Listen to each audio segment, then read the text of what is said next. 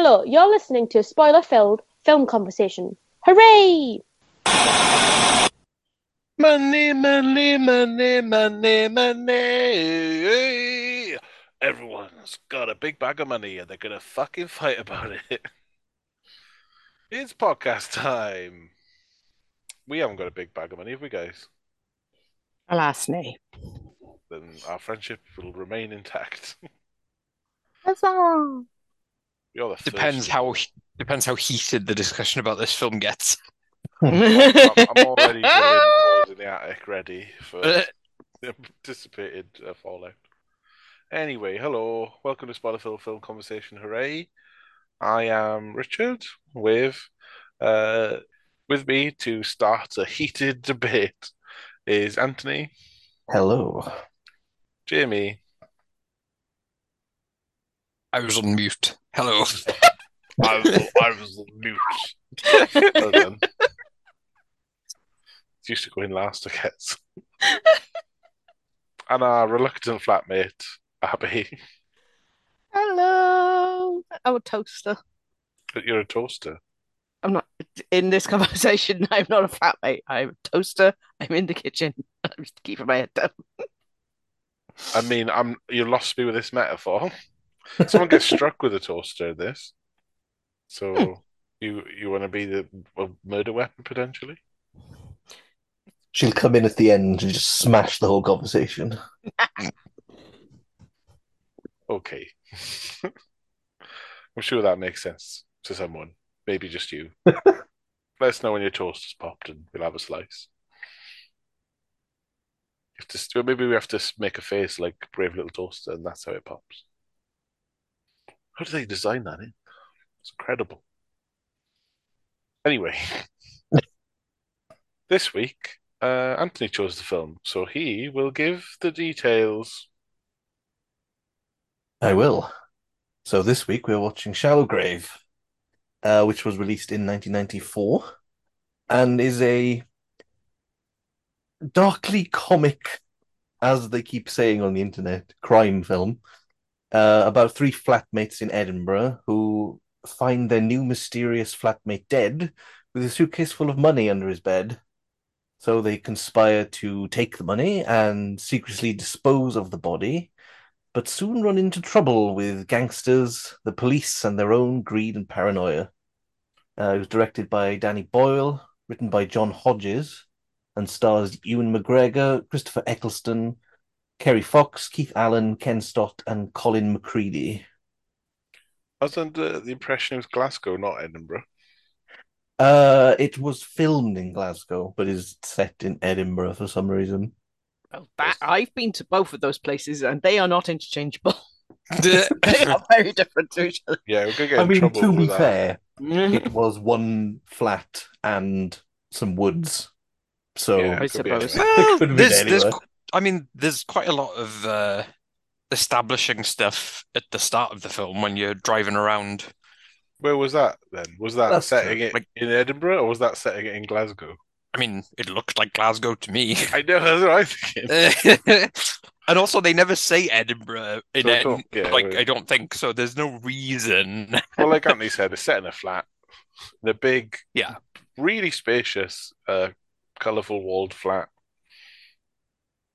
I mean, they had the they they had enough cash to pay, you know, the rent there, but fucking you could, you could play a game of um, You could play Robot cricket in that flat. yeah, cricket show. See, I didn't, I didn't know what to expect, but it was not Robot Wars. I was gonna, I, I was gonna be a bit quicker with it. I was just gonna throw a normal c- civilian, and then I stalled trying to pick a sport, and I was like, I like that we have now established that when pushed, your default is to say Robot Wars.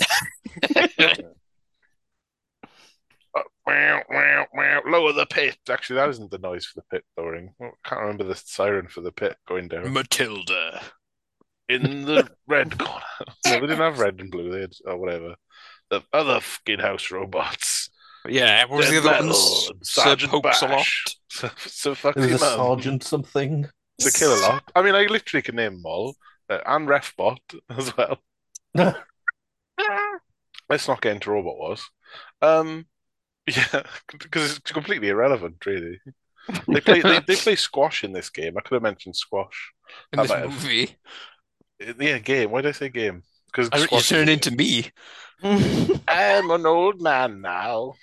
No, I meant vi- I'm an old man and I play video games and I get them confused with everything. Yeah. Well, uh, right. anyway, shallow grave, Anthony. You selected Yes. it for us. Would you like to explain why? Um, first No, no, reason. No, no. Sorry, sorry, interrupting you. Let's deal with it. Um, first reason, it's Danny Boyle's first film, back when he actually made interesting, edgy films. Um, but no, the real reason is that this was like one of the first films that I watched where I actually like came out at the end and I'm like, I that actually disturbed me a little bit, which Hmm. is weird considering watching it again, and it is fairly tame, I suppose. Um, I mean, I now, we- yeah. Yeah, we had like a VHS c- copy of it. And I remember it really clearly because it was just like um a spade in a spotlight. And Yes. a shallow grave. And I, I don't know, it kind of freaked me out. I didn't want to watch it. But Like, Well, you know, I, I was, you know, I must have been like nine or ten. Hmm. And then I, I eventually got around to watching it a little later when I was about, I don't know, 11 or something. Right. And uh, it was like one of the first films I saw where I'm like, I probably shouldn't have watched that at this delicate young age. Nine is a bit early. I think always it's kind of like stuck with me since then. Like I haven't watched it. Like I haven't watched it. I watched it that once, and I watched it again for this. Hmm. So that's you know twenty year Gap. gap, and it is.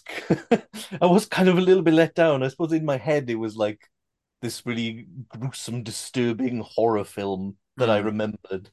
well, the name is turned out that it- is evocative of a horror film, isn't it? It sounds more like a sort of disgusting horror movie than a psychological fuck about.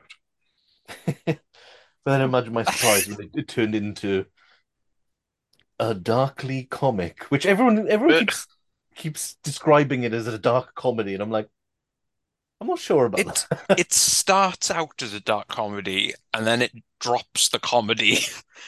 Yeah, I didn't laugh at it. Uh, it- it- when it was funny, it was sort of they're awful then, aren't they? Yeah, And I laughed I laughed at the characters and I definitely feel like that's intentional, but that is Mhm. also a bold choice. Yeah. Uh, so uh, interesting. It disturbed me, and I wanted to revisit old problems. Reason for going to do it.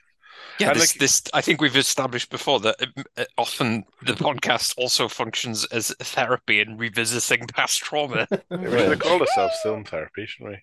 Oh, fuck. then for me, just watching the film was therapy enough. Mm.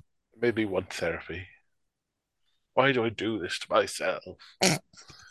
uh, I'll go next. I'll say that I am a, well. I hadn't seen it before. Uh, when it comes to uh, Danny Boyle, is that right? Mhm. I was thinking, I nearly said Frankie Boyle. Mm. Uh, when it comes to Danny Boyle movies, outside of Trainspotting, I fucking don't like his stuff. Uh, Uh, not even the people stuff people like, like Slumdog Millionaire or whatever. Or I haven't seen like 28 Days Later or whatever. Huh. But of what I have seen, nah, you're all right. And I really, really like Trainspotting, and I thought Trainspotting or T2 or whatever was really good follow up. But uh, everything else is gash. Trainspotting 2 Judgment Day. Yeah, well, that'd be good. Uh, fucking yesterday can. Oh, oh, I was no. oh, I can't even watch that. I hate it. I hate the trailer so much. yeah. There's no way it pulls out of that. And you can stick Dave Dev Patel. He's, he's shit. Steve Jobs as well with Michael Fassbender. Do you make that? I mean, yeah. I didn't even watch the Olympic ceremony he, he contributed to. Oh, yeah. God. Uh, I just don't, not for me.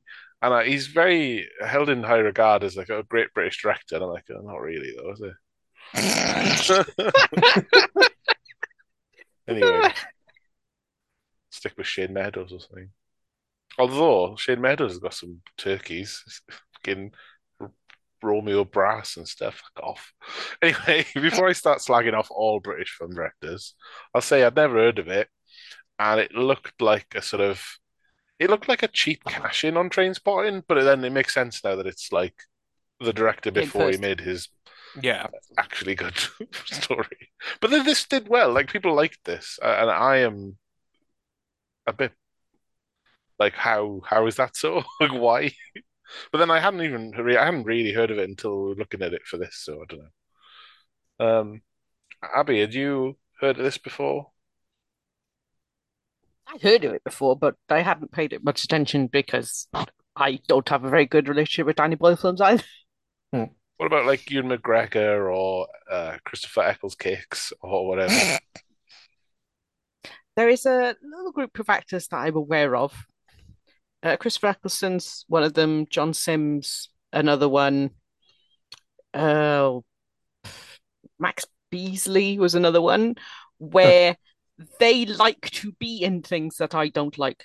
I had a little sampling of all three, and I was like, every time one of you fuckers is in this, it's something that ticks the wrong boxes for me. It's not that Mm. they're bad, it's that they like the things I don't like.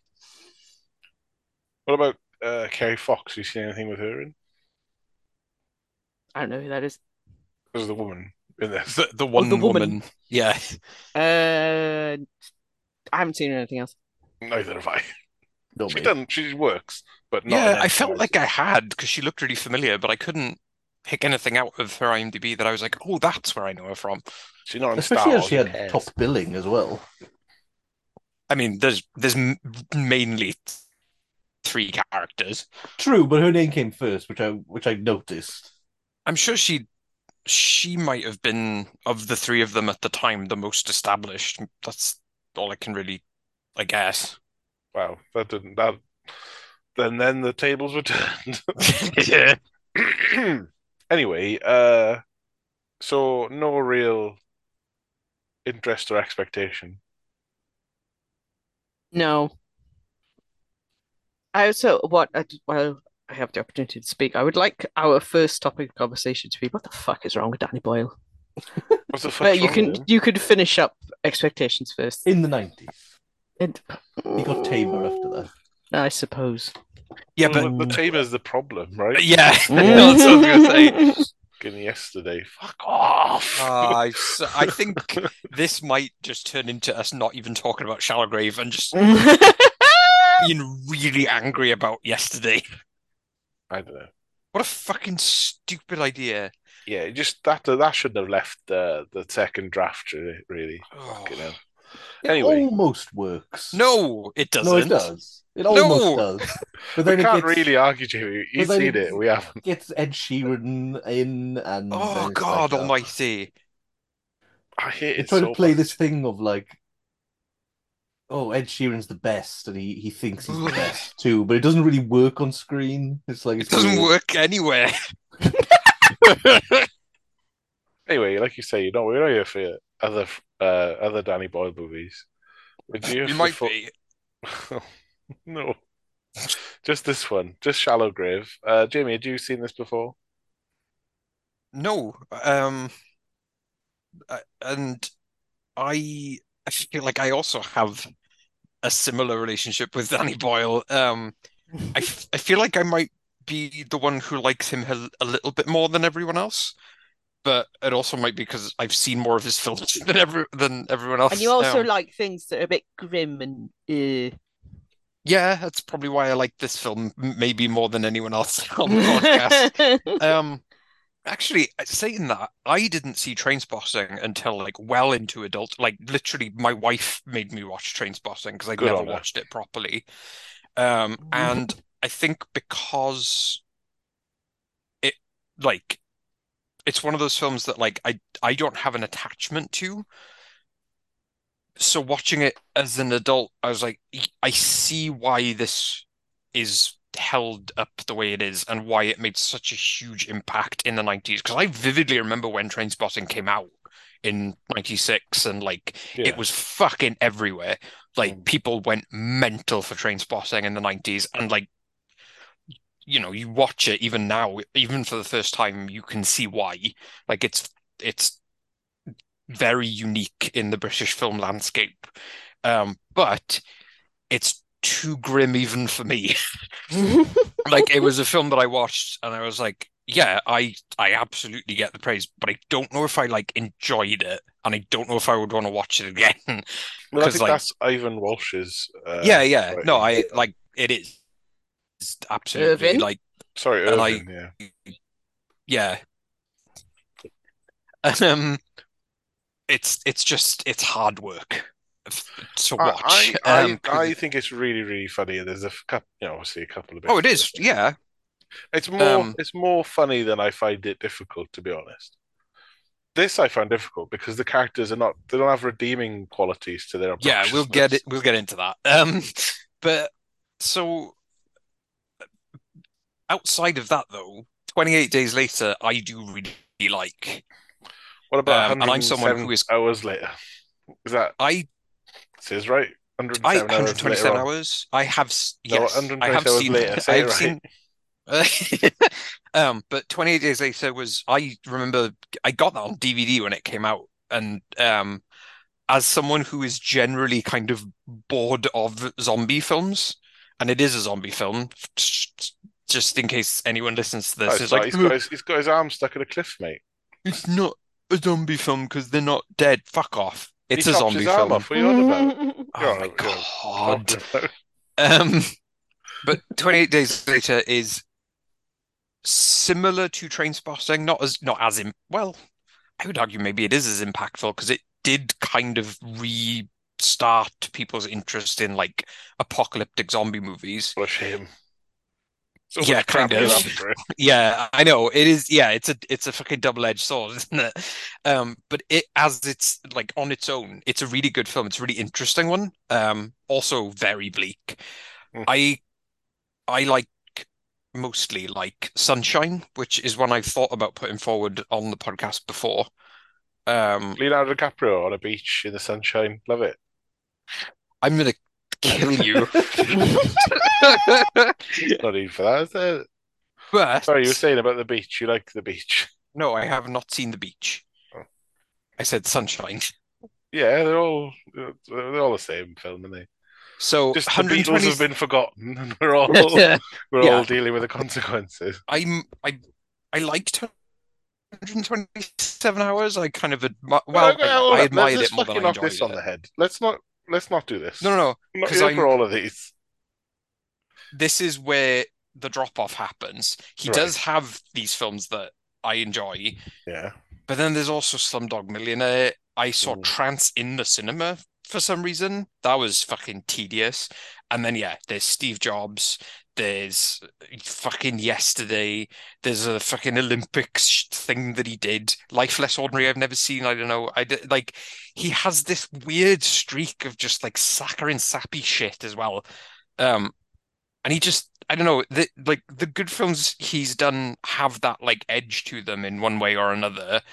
But the ones that don't have it are just these big fucking blobby British, Mr. Blobby British nonsense. Fucking Well, he's done the Sex Pistols TV show as well, Pistols, which looks like a sort of CITV care. version of punk rock or something. I don't care about the Sex Pistols. I I'm this shit.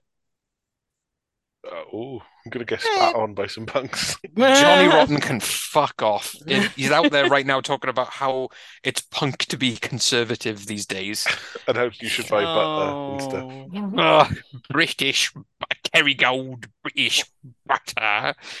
Well, anyway, I, I don't. Fucking- Uh, I I see. I I'm see really the- angry now. the- You're right. I hate this film. I see the I see the value of of the Sex Pistols. Uh, that's not. We're not a music chat though. You see the historical value of the Sex Pistols? They're getting overplayed as well. That's like They were another- fucking manufactured by somebody to sell a clothing line. What's it matter? Would, you, would you, everything have to be pure and Are you suggesting of the Sex heart. Pistols was the first boy band? Yes. definitely not? Mhm. Anyone not remember like the Jackson Fives or like there's so many pop bands. Yeah, no, I anyway. Okay. Uh, the point is, uh, you were not I'm sure, you know, lukewarm on Danny Boyle. He has made some films that I do enjoy, but fr- often frustrates me. Yeah. Uh, Anthony, you've uh, you've had some flat shares in your time.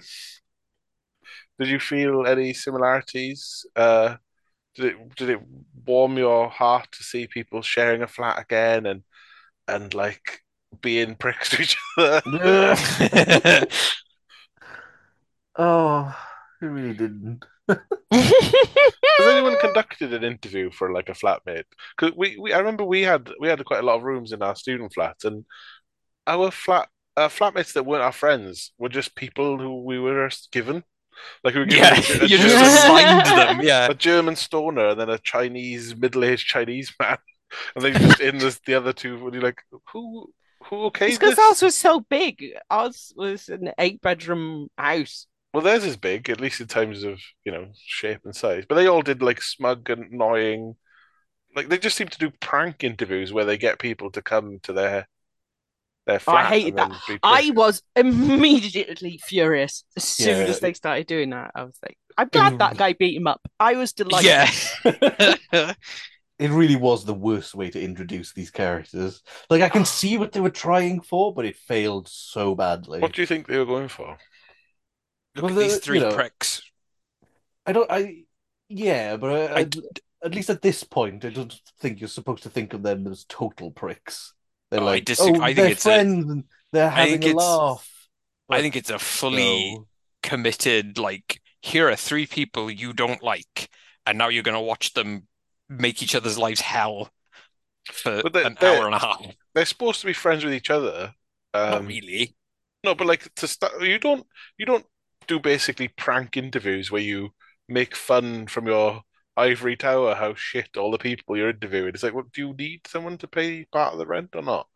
You're dragging people up several flights flights of stairs, then sitting them on a sofa and then interviewing them like it's X Factor. I might not have actually, because it was a journalist, a doctor, and an accountant. Yeah, I get They the impression that they're all from money in some way or another, They look down on people. because that's why they act the way they do. Like they So they seem don't very, to- they don't really, yeah, they don't really need Yeah. a flatmate. They're just looking for someone else they can like be rich and fuck around with, which also But makes then- like the money that they come into even more like Pointless. Yeah, because it's like they already have some kind of means because they play squash and they have this big fucking flat and they can afford to like fuck around with prospective fat flatmates and like I don't get it as well because as soon as uh, Keith Allen, who becomes their flatmate, they don't do the th- thing to him. He doesn't out charm anyone. He just is interviewed by one of them. she And- fancies him, I think, 'cause so she's like Keith Allen, though. all the people to fancy. Hey, But Look. think, no, think of it in the complexion of the people you see in the film. Well, someone created, uh, like, someone fucked it because of Because his Lily own- Allen exists. Lily Allen, yeah, Yeah. exactly. Uh, um she I we don't we only see her like get flirty with Keith Allen and then a little bit later like we get the impression that she has lots of like flings with various people um which is why you have this recurring thing of like people picking up the phone and saying she's not here um but we only see one of the other people she's slept with I think it is also implied that she's sh- like all three of them not all three of them but like she slept with both Ewan McGregor's character and Christopher Eccleston at different times. Um, but the only other person we see that it's confirmed that she's had some kind of fling with is that really like dorky, fucking, incredibly British looking uh, doctor guy that Christopher Eccleston says he's gonna put in a fucking bin bag. Yeah, so, So apparently it's- she doesn't have the best taste in men necessarily. no, I don't think she has a taste in any Yeah, I don't think direction, she- good or bad. Yeah, I She just fucks. Yeah, I just don't think she cares. It's just yeah, and I, I think that is part of the, particularly with her and uh, Ewan McGregor's character Alex. yeah, what are the names? I was going to ask this, clarify each person. Alex, D is he David Christopher Eccleston and uh, Julia and yeah. Keith Allen's name was Hugo when he was alive.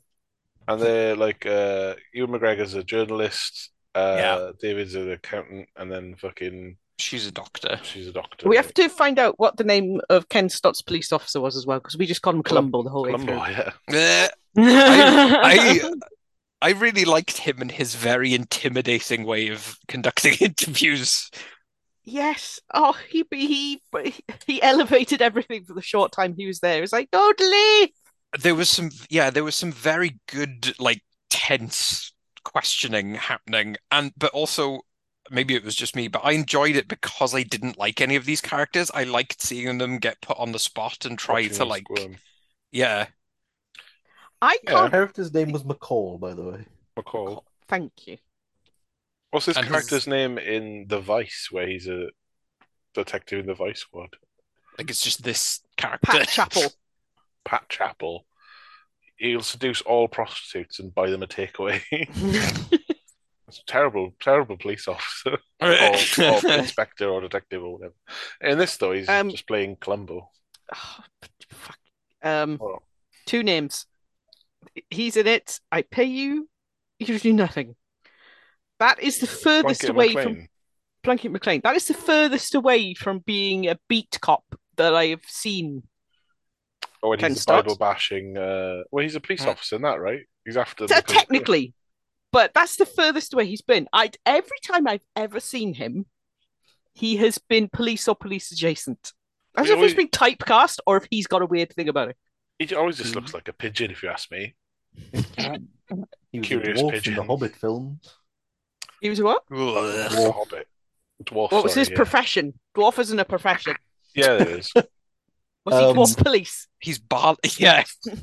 you just chaff one of the many useless dwarfs who don't have characters. Balin. He was actually he was one of the ones that did have a character. He was like the, the, the wise older. Yeah. Oh, so he was retired. He was retired. Yes. Okay. Gimli's- character. Gimli's cousin. He wasn't one of the sexy dwarfs. oh no, they made his donkey even bigger Fair in that film. Anyway, um, he's at he's at the end of this film. At the start, we've just got three dickheads and a future dickhead who doesn't last very long. That's one of the small mercies, A- Abby, is they introduce Keith Allen and they kill Keith Allen. He's I thought- gone early on this film. You know and how get much to see his penis. I was about to say exactly the same thing. Keith Allen, Again. you can't you can't be around Keith Allen for long without you seeing his penis. I was going to say I've seen it too many times, and I He haven't even met the man in person. I, a person I have never met. I've seen their penis several times. That's not You right. could say the same thing about Ewan McGregor too. But he's a penis. That he that he that he flops it out. At a, He's not at known any- for it in real life as well, though. No, that's true. Keith Allen infamously loves getting his wanger out and being a prick to everyone. And Uh, That's why it's a barometer for how much bad will I had by this film already. That I was pleased that he'd shown up. uh, I was glad he was there. That's what I Good. hated the rest of these fucks. yeah, anyway, it's kind of curious that these like uh, slightly tough, privileged wankers who uh, make fun, like they get people there and they sit them down and they sort of ask them stupid questions or whatever, and um, like they, I just don't get why if you sit me down and I want to be in the flat and then you ask me, you act like three pricks. I'm gonna be like, well, I, I don't want to move in here anyway. You seem like assholes. Like, why? I mean, we never we never see really any of the outcome for any of the interviews apart from the, the ginger guy.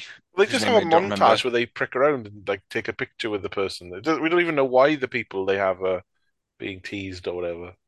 Because they're three dickheads. That's it. Like that is But we just, it's like, oh, it's the guy from Orphans who carries the coffin on his back. He's here, and they they don't like him. Well, all right. Oh, it's it's Ewan McGregor's mum is one of them apparently. Uh, I don't know, whatever. a divorced man that they make cry. Yeah. But anyways, yes, it's established these these people are hilarious cards who we would love to be around. Um, I so I I I don't I disagree with both you and Anthony on it. I think it's fully intentional. You're not supposed to like these characters. Oh, that's clear. Like as you go on. I just thought, like at the beginning, like they, because because of the situation, I suppose, more than anything. I, I feel like I the I, maybe maybe it's just a me thing that like as soon as it started and it had that montage of them like basically making fun of people who were hoping to find a place to live, that like that to me that set off like oh I can't wait to see how these three are destroyed by each other. Yeah, I think I think it sets the table for that, I guess. Uh, If if so- anything, they don't get ruined enough. No, like, well, well, eh, I don't know. There's some stuff, bad stuff happens. He Uh, gets stabbed up significantly. Yeah, but he's I mean, Ewan McGregor is the one who makes out like a fucking bandit at the end. yeah, Yes, it but is. the trauma they live through. Anyway, the we don't get that. All, all that happens really is they get Keith Allen. Keith Allen is presumably pretending to be a writer, and he's smooth and charming enough to be like, "Yeah, you can be here. We've just forgotten about it being a bullying process, and you you, you can move in." His name's Hugo, and Well, uh, he's he's charming and he's hot. Charming and hot. no, Keith he's not, Allen. not hot, hot guy. He's charming, and he's balding, and he's the usual mess. Maybe a, a little younger than you usually remember him, because he is younger, I suppose. Uh, and he moves in, and then all we know is he has a big suitcase full, stacked incredibly high with paper notes, and a bit of drugs that he presumably OD'd on or something. We don't make it explicit. He has them in one of his drawers. Uh, but he just moves in with a big pile of cash. Is a bit dubious. We don't know what his uh, how he has all that money, but it's obviously crime related because there's some goons after him that we discover later. And so he, but he just keels over dead, and they don't really know that he's. They kind of invest. They kind of, whoa, where's Hugo? And he's like hasn't come out of his room, his keys are still locked in the door. So they break in really quickly. Like if I, if someone wasn't answering their door, I wouldn't like instantly kick it down to see if they Uh, well, that's the thing. Again, it's it. This is part of the kind of characters they are, especially Ju Julia, not Julie. Um, Ju uh, Julia and Alex are the ones who are sp like she like as as a doctor, she has like a professional front that she seems to put on, but Uh, her and Ewan McGregor's character in particular seem very childish, like at Yeah. their core. Um, and Well, they're they're like the breaking ones. in. He could be just jerking off with headphones on for all they know. uh, you did. It's the early 90s. Headphones weren't invented yet. what are you Um, talking about? but If anything, they were bigger and more sound but um um but no um They're yeah, she sees that the keys in there and she's like, "Go on, kick it in." You know, and da David's the one who's always like, "Maybe we shouldn't do all of this stupid shit that we're doing." Maybe we could live our own lives for like 10 minutes. Yeah. Hmm. But anyway, he's dead. And they're like, oh, gosh. And then, like, so uh, Alex is like investigating his drawers and looking into stuff, even though he's dead. And they're not, you know, they don't, Straight away. Yeah, Doesn't immediately. wait for a moment. don't even check his pulse. No. She covers him up with a sheet. That's as far as humanity goes with these people. Yep. Anthony, as a nine year old, was this what traumatized you, seeing Keith Allen's penis and body at a- such a young age? Oh God. Oh, you, Hardly. oh, oh God. Don't even. Um, Oh Christ. So anyway, but like it's the the the the setup is essentially, oh look, we found this suitcase under his bed that's stacked full with money. Uh, we're about to call the police, as anyone would do when someone has just died. Uh, when, uh-oh, wait, what if we uh, what if we didn't call the police, and maybe we figure out what we can do with this money instead? Maybe we can escalate this situation far beyond it needs to. Like the, the first thing all audience members are probably thinking is, "Oh, is this what I would do, and what would I, what decision would I Mhm. make?" And so I think it's worth asking. Uh, start with you, Anthony. What would you do? You, you and your uh, two other flatmates have discovered Keith Allen dead, a big stack of money in a suitcase. What is your thinking? Hide the money and then call the police. All the money? Yeah? So yeah, so pop the suitcase somewhere else. We didn't know him. He's dead. That's weird. Yeah, okay. And then are you just divvying it up with your friends? Uh, are you hoping they hold on to it or what? Oh no, you- you hide it. You hide it for a while, for like a year or something, Sit on it. That's Until you- exactly what I said when we talked until you about- real until everything's cooled down. Yeah, see if anyone comes looking it. for it. Yeah, and then you presumably you get a plastic bag over the head, beaten up, and some men take it away, and you no money for you. So that's how that Well, that's worked the out. chance you take, isn't it? That's the chance you took, and you failed. I, I got dice to determine whatever and it happens. Abby, what would you do? Pretty similar. I'd hide it for ages. All of You it. don't, yeah, you don't think about it. You, You will think about it. You got anything. massive mm. wad of money, aye. So the police come and they fucking have a look around and they find it, and then you're not having it anymore, so you've lost out the money. You wouldn't hide it in the house. Abby did hide it in the house, and the police found it. oh, So what are you oh, taking that's it? what we, that when we talked about it after I said that I would split the money up into several bricks and hide them in different places. So, So if case some got found, maybe not all of it got found.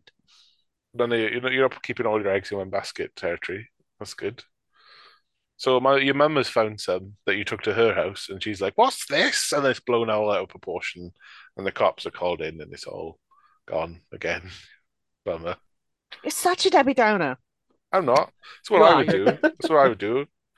I- I'd be like, "There's definitely something awry with this. Like, this is definitely criminals are going to come territory. And obviously, this guy's up to something. This could be stolen. Any people are going to come looking. We don't know Hugo very well. Definitely not taking it all. Skim, call the police. Let the police deal with it. There's a big wad of shitted, shitted money, and I've skimmed some off. Obviously, like te- I don't know at what point I would. I don't know how much, but a good chunk of it, and then maybe also separate hiding places in case anyone's like, oh, I can give you know just to give someone a bit when they say, oh, okay, I did take some this small amount, and then, unless the criminals who come looking for it know exactly how much it should be, maybe you're in trouble then. So I get killed by get by by murderous gangsters looking for the money who know I've taken some. Uh, Mm. the police have had most of it, and then the gangsters who have come for me have beaten me up till I uh, give them some, and then I killed. like so, I'm dead. uh, Jamie, your chance. What would you do with the money? You got a Um, minute and thirty seconds. Are to we just doing D and D now? Prime D and D, yeah. Uh, I would take it. I would take it up into the attic, and I would go up there and live with it, and drill a bunch of holes in the ceiling, Oh, that, have a that works bed out. up That works out perfectly. You win. Yeah. Your flatmates accepted that you're crazy and moved out, and did not deal with you any further. And were too scared to tell the police because they'd be in trouble. well done, Jamie. Well, Gets, I gets know, the money, but it has it. gone mad. You'd eat it. Yeah. That's, that's weirder. So, Anthony, do you agree then with their decision is to not just call, not call the cops, but to keep the money and dispose of uh, Alan, keep not Keith Allen's body, Hugo's body. That's the same body. But is it get rid of the corpse yourselves? Not so you can't. You know, you know, you your plan was to just tell the police about the corpse, but you know, do you think they did the right move? I'm not sure about the right move. I suppose makes sense. technically it makes a bit more sense because then there's less chance of uh, him being um, linked to you, I suppose. Yeah, or someone turning up to you looking for the money. But you don't know anything. They don't know anything about him. So to me, it seems like a mad escalation of a situation where you could get some money out of this. I mean, it, it- yeah, I that speaks to the characters. Like they are not really, they're not very grounded people. Other than David, of the three of them, is you know the more grounded, and they sort of tempt him away from doing anything actually sensible. And instead turn it into this like caper that goes horribly wrong because of course it fucking does. Yeah, I mean, no one's a sucker and would just like call the cops, let uh, the cops deal with the money, deal with the money and all of it, and it's not our problem, and move on. Uh, let's go bully some new tenants again. Um, it's okay. Well, but I think it's really stupid that they like the crime of taking some money that doesn't belong to you is different to the crime of disposing of a body and then potentially being murder suspects, even though he, you know, he died of like it wasn't a murder or whatever. Yeah, you're making it immediately worse. yeah, Yeah. not just nicking money. Um, so there's also the elaborate right of I guess everyone's had the fantasy of what would you do if you had to get rid of a body, and it's a lot less pressing if you, if you did it. Um, Oh, come on, everyone's not in the fantasy, like the, the the thought, what would I do, right? Not imagining it and wanking off. I mean, like literally, everyone has that. What would you do? Breaking Bad style. Do you get like a big vat of acid? Do you fucking drop it in a septic tank? Do you know what I mean? Every- Are you going to disagree? Um, Anyone? You've never I'm, thought. I'm dizzy from the question. Yeah. I It I'm wasn't really from the revelation that this is apparently something you have thought about. Everyone talks about how would you get rid of a body, no? Um, You've never had that conversation with anyone about what would you do? You, know, you know, accident, manslaughter, or you have some reason to get rid of a body. What would you do? You've never had that discussion. Has anyone? It's just me. I think think it I might had just it be with- you. I think I had it with you, Thought- but thought after we watched that episode of Breaking Bad, Did he bring it up? I just sort of came up on its own. After you've watched someone dissolve someone in a bath of acid, The- you you know you talk about things. Hey, no one, no one has found the body parts yet, so obviously I'm a man with some ideas that could work. Anthony, what about you? Have you ever had that discussion of what would you do if you had to get rid of a body? I don't think I've openly had the discussion. Well, you secretly had it. Secretly had the discussion. we You just thought thought about it. You've sat, you've sat there, uh, Looking in the significant mirror. Other, no, significant other who's pissed you off one more time. You're just thinking, I'd fucking chop you up and chuck you in a fucking uh, dam, you prick.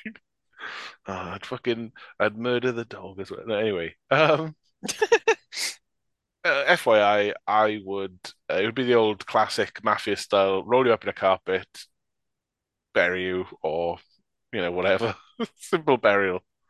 I I've don't always thought- know. Digging a grave is hard work. Oh, you As don't we learn in this film.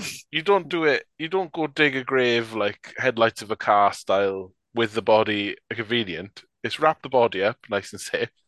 Well, she, as we see, she, she as a doctor has access to the morgue and the incinerator. So, like, the, why, why did they bury any of him? Yeah, I thought that's where it was going, where she has the like, oh, we can do a last minute like chuck chuck some body parts in an incinerator. I thought that was guaranteed to be the way. Because they, they, dispose of the entire body. Yeah, it's definitely But it's chopping up. not. It's, that's not uh, as easy for it to carry around a yellow bag with an entire body in it, is it? That's but true. But you do it in bits. Yeah. I think yeah, the sense the sense the normal person thing is you put it out in the trash like fucking. You just put it in black bags and let the bin man deal with it. The, Obviously. the, nor the normal person's way of disposing of a body.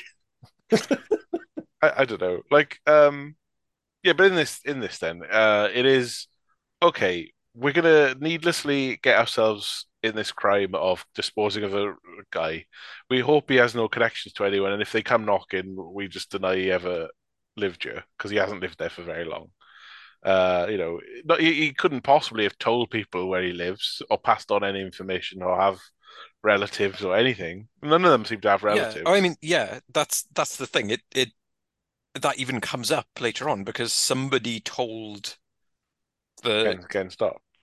yeah And well, they, he Um, knows the the bad guys as well, right? They get information from torturing Yeah. people. It's quite good. Um, don't mean it like that. Well, uh, anyway, the point learning is, some things. they they decide. no, no. I thought that the the scenes were good in terms of getting over these uh, criminals as dangerous, and they were Yeah. interesting. They were no messing gangsters. I like that about them. None of this fucking talk to you and while away the hours discussing things and burning cigarettes on you. It's literally kidnap you, beat you up, nearly kill you, and then kill you as soon as you pass the information on. You know, it's black, Yeah. it's bags over heads tied up, hit you in the shins, make you make you find out what you need to find out. No fucking chat, you know. Um, no superfluous chat and all that. Letting a guy freeze to death in a big chest freezer. That's fucked. He didn't even try and get out. Three bags wouldn't have kept I me in there. He's fucking freezing. Oh, sorry, mate. Obviously, you've died in a freezer before. You're fighting for your life. Come on, cold or not. Um. Anyway, they, they decide they the sensible thing to do, bury him in a shallow grave, hence the title of the film. Uh, but also we need to chop off anything we can identify him with. You know, you could burn someone and then that'll attract people, I suppose. But they're like, okay, chop his hands off. Is it hands and feet and teeth, right? They sma they Oh, um, smash his teeth out with a fucking hammer. normal. Um, Yeah. the whole setup of I feel like this is going to be a divisive one. I liked how they needlessly ended up forcing David to be the one to do all of the actual like horrible shit to the body, like sawing the limbs off and smashing his face in. Yeah, they kind of create their own serial killer, eh, don't they? Yeah, because the, like they're all kind of like they're all like, well, I don't want to do it. I And like you I don't have no moral scruples with it, but it's gross and yucky. Yeah. And it just ends up being like the one of the three of them who, of course, he's going to be a serial killer. Look at him. Like he like most he is the reluctant one. person that you would be, okay, so of the three of us, you definitely shouldn't be the one to cut up the corpse. Because just fucking looking at look at your glasses, there's no way you would come out of that not also killing everyone else around you. Well, Ewan McGregor is the most annoying because they're all quite blasé. Well, they're fairly blasé, and you Ewan McGregor's like they're going to get like the shovels and the items they need to bag and de decapitate and whatever else they're going to do. Uh, and he's like in the hardware store, kind of openly talking about Yeah. getting rid of a corpse. And how the body's starting to go off. Yes, so he doesn't really care, or you know, Um, wor he's not worried. I don't feel like I've seen much where Ewan McGregor plays like an unlikable character. Uh, depends who you ask, doesn't it? Any Star Wars film.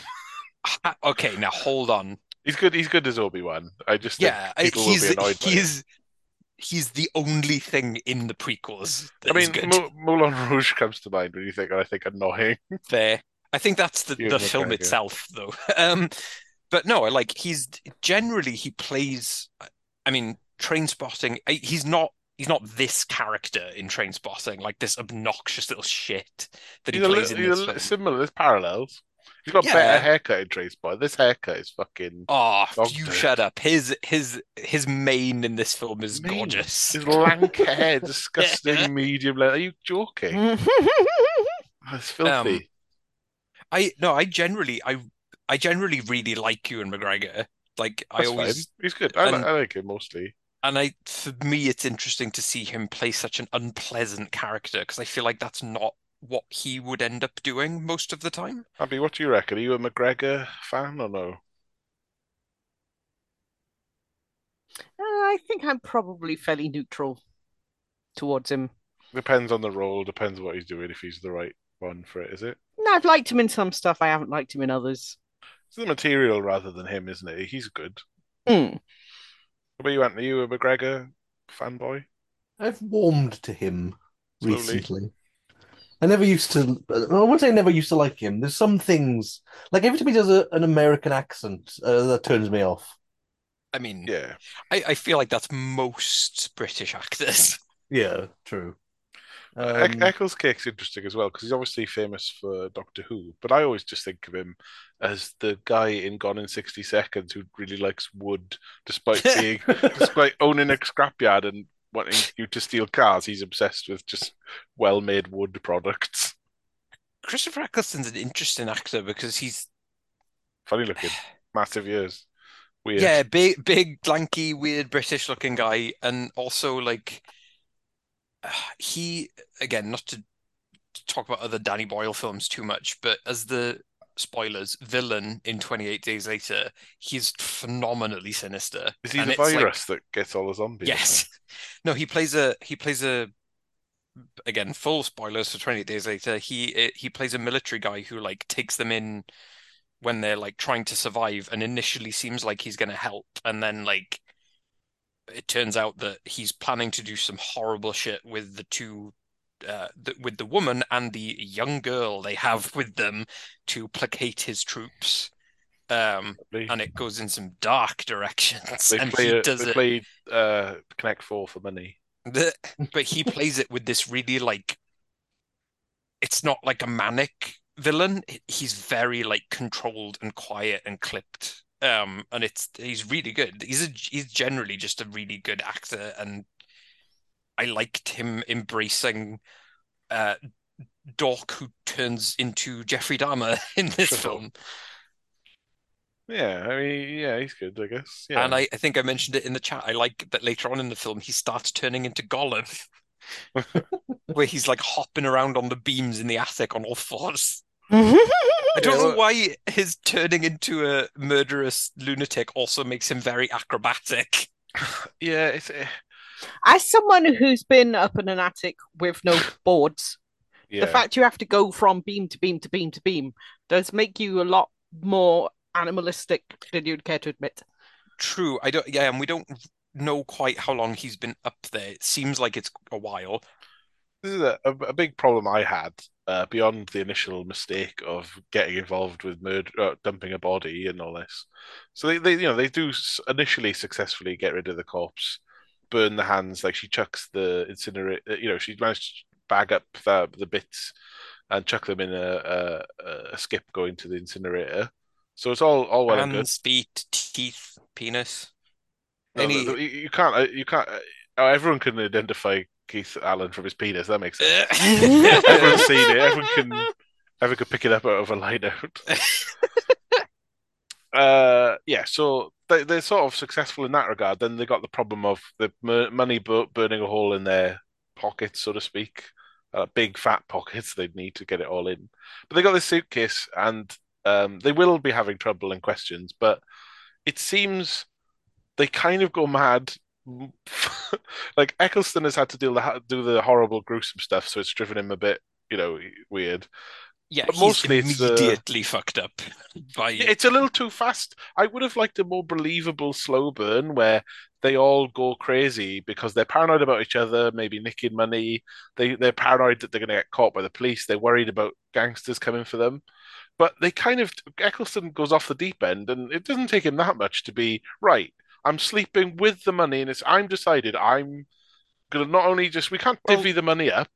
I will go into the attic and keep the money up there, and I will create a lock for the attic, and I will sleep up there, and then I'll even wrap it up in plastic bags and tape it and hide it in a, a really obvious, the only chest in the, in the attic with water in for some reason. the I the I think it's that the money itself sort of represents the only thing he has that like anchors him to reality now that he's done something so out of character for and like not something he ever expected to do. Because he even says whenever they find the body that was the first time he's ever like seen a dead body. So to go from that to then having to be the one who saws the body up and the, I think especially the and the, the film very pointedly like lingers on Keith Allen's dead face right before Eccleston starts like smashing the face in with the hammer. Mm. Like it's like that I think would be the thing that there doesn't need to be a slow burn after that because he It's a caved the man's face sure. in. Like But, but he's like drilling holes in the fucking ceiling to spy, and they're not even well placed holes. They're like holes where you don't need another hole there. There's too many he's a fucking maniac. He does he's not really thinking like Oh, it's fucking Danny Boyle going, look, look cool with the light coming through. strategically where would be the best place to put these. He's like you just need a fucking- discreet hole to look through. Hey, the, the idea right. is you Can't lock, argue with that. you, you lock if you're locked up there with your fucking suitcase of money, and your friends are like, I guess that's fine. We'll go about sleeping in our bedrooms with him watching us. I did I did think it was weird that they they seemed okay with like falling asleep in the flat while he's up there. as soon as he says, "I'm going to go sleep in the attic," be like, "No, you're not. We're divvying up the money. You, you're insane. Like, not insane in a I've gone like mad, but like, no, I, it would be argument o'clock. It that's what it should have been. It would have been like, let's have a big argument about what we're doing with the money. You can't spend it. You'll get caught. You're too frivolous. You guys have like. Oh, we see that scene where, uh, the, like Alex and uh, fuck, what's her name? The doctor. Julia. Julia, they're like, "Oh, should we spend some of the money? And then because of the, the budget limitations of the film, it's like, what would we do? We'd film ourselves on a camcorder that we've bought new, and we'd buy silly clothes from presumably TK Maxx and like dress up like a woman and and buy a shit doll and um what else? Oh, buy God, a that big buy a big horrible gorilla- little- gorilla as well. Scroll doll uh baby thing. Foreshadowing Trainspotting. Yeah, I was I thought the same thing. Um But like I how, thought Ewan how McGregor shit- looked Ewan McGregor looked pretty good in the dress, to be fair. Fine. That's yeah, you could you could uh, do RuPaul's Drag Race. That's good. It's a I good mean, has anyone else seen Velvet Goldmine? No, not for fucking ages. Oh, that might go on the list. I think no, I think we Speaking did of Ewan see it. McGregor flopping his cock out. I think we did. Yeah, but like the, it's the did anyone was there anyone really underwhelmed with the fucking example of how they spent their money? I was. Oh I yeah, thought that it was was- dog shit. For what they were able to do, I see what they were doing. Like It felt it felt like we couldn't do anything, so I felt like there was th- there wasn't really a need for a montage. They could have just come like it could have been David coming home to a bunch of shit and they're drunk and They Ewan McGregor's even- in a dress and he's like, "What the fuck are you doing?" Because if all you do, you could get pissed for like get pissed and wear silly clothes for like under thirty quid. You don't need millions. I'm like, they bought a camcorder, five hundred pounds. To be Oh, and he fair, bought it some was the early 90s, so there wasn't that much to do. That's really. true. We were because we were talking, yeah, we were talking about this before we even started. The fact that you know this is the era when uh, you would watch TV just because whatever was on was on, and you had to accept it. They have a modest TV, big new TV. Be buying that to work with your camcorder. They they filmed. They, were- they it was very realistic the way the, the footage they watched. They watched themselves back on VHS, Yeah, having a having a laugh. And they were uproariously laughing at how boring they were being. S- And, uh, okay, you say that you that would is- buy a bigger yeah. TV. You also have to remember that in the early 90s, if you were going to buy a big TV, that means you would have to consider how many like vans you would need to Mm. transport it. How many, how uh, the the crew of workmen you'd have to have The truth is, you'd buy to, stuff to and it would it take your. it would take ages to be and up all them stairs. Fucking hell.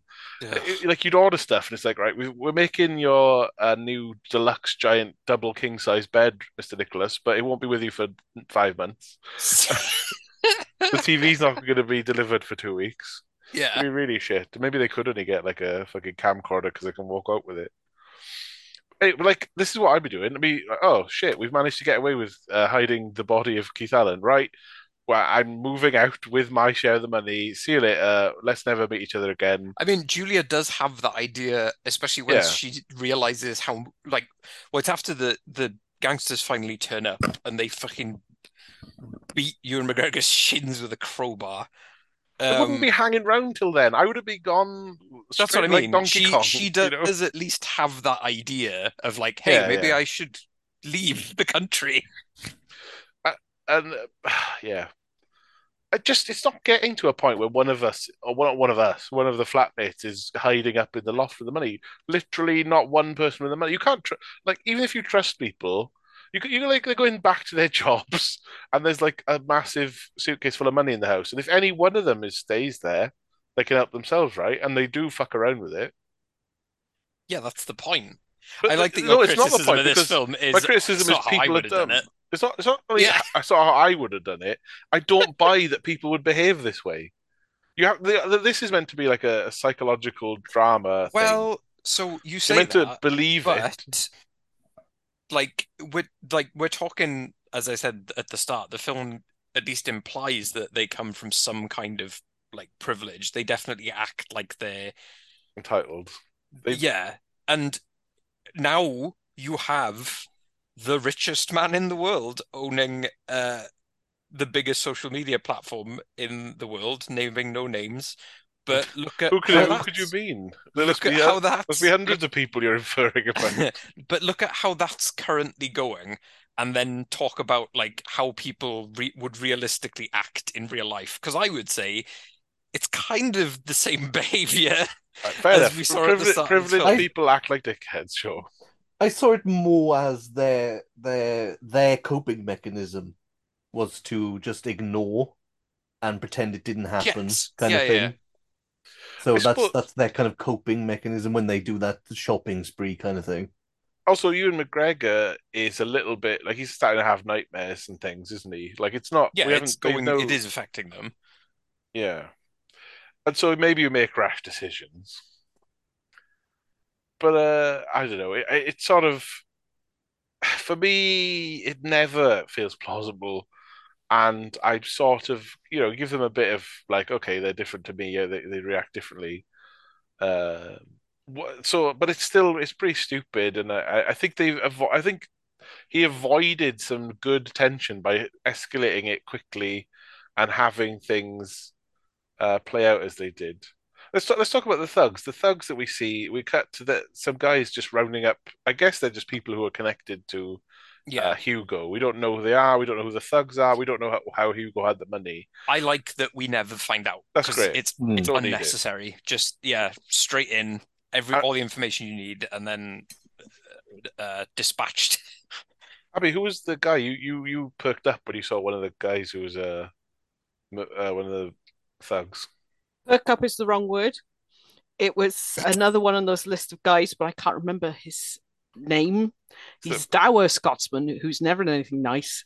Like Most- Tyrannosaur. He's Uh, he was in horrible Tyrannosaur most recently. that for He us. was in the Chekhov play I had to watch a long time ago. He's usually just a nasty older bastard. Sometimes I think sometimes he's like a nice older guy. I don't know. But Yeah, you were but happy. Whenever I see him, I'm like, oh no. You're good, but you know you are never anything nice. This is going to be grim. I really like the uh so they like they're dunking some guy in like bloody water in a bathtub and getting him to confess what they knows and uh, I Mm. like they just ditch him upside down when he's dead.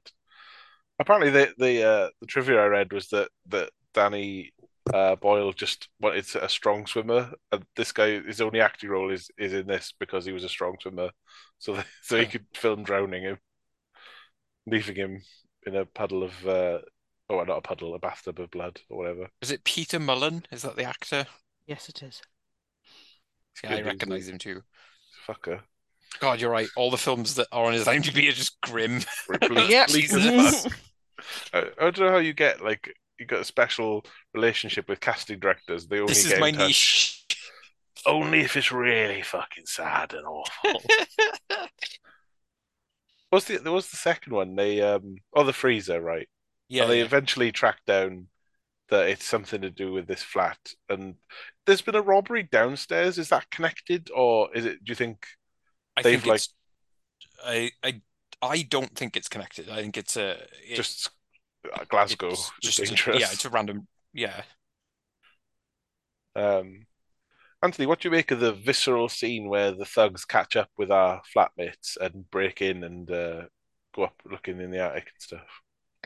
I think it's probably one of my favorite bits because, li- like, we- uh, like we said, like they're they're introduced very uh, only a little bit. Like you, you get a little bit of them, and then kind of you, it's always in your mind that they're going to turn up, kind of thing, hmm and then it happens so suddenly that it it really I found it quite effective. yeah, definitely it feels the most real, and I, I already complimented it for being like, oh, they don't fuck around. It they don't care. Yeah. It's not about talking. It's about you get it. We've got you. We'll hurt you. You'll tell us, and they do. And they, they like Ewan McGregor sends him up into the attic. yeah. I that was something I liked as well. Is that like Ewan McGregor immediately tells them where the money is, like because I could see this film, like I could see a story like this going in a different direction where it's like he won't tell them and just trying to like pretend that it Yeah, but like no he like he will crack instantly under pressure I mean, you hit me in the shins. I'm saying everything. Oh yeah, with the f- I'm not I I'm not pretending that I would not also I'd ev- I'd have done it before I even the the crowbar was necessary. As soon as they put a bag over your head, you would be like, ah! Oh, fuck, as soon as they as soon as they pushed in the door, I'd be like, yeah, yeah, upstairs, come in, don't What worry. about what about Eccles Cakes? He's his. It's a bit annoying for me that he's this mental and paranoid, and he was absolutely right to hide in the attic. It was the perfect plan all along. So he knew someone was going to come looking. That's why he didn't want to spend any of it. so leave the location where Hugo was last known and be somewhere else with your money. Yeah, but now this that's the thing. Like, is it that he has a little bit of a taste for it? Like, was he waiting for an opportunity? I don't know about that. I don't think he was ready to kill. Well, like- there is the the incident downstairs where someone like breaks in. Oh, Yeah, that's, that's true. what He thinks. he discovers. yeah, yeah. He, yeah, I think he gets confirmation to be more paranoid from there's been a break in. Yes. All the more reason to leave with the monies. um, but what, what what about Anthony uh, Eccleston hammering them, and then the amazing dummy shot of uh, the guy falling down the ladder? Crash test dummy. It was the same one they used uh, earlier in the film whenever they were taking his uh, taking Hugo's body down the stairs. It was a crash test nice. dummy. and why not? But is this is this a good moment for you? Is it good when uh, everyone starts being a bit afraid of uh, Dave, right? David. Yes. I mean, you know, I, I can't put words in everyone else's mouth. Yeah, yeah. I'll- me, and, me and Jamie will just talk. You got, I'm just Uh, offering a space to say whatever you want.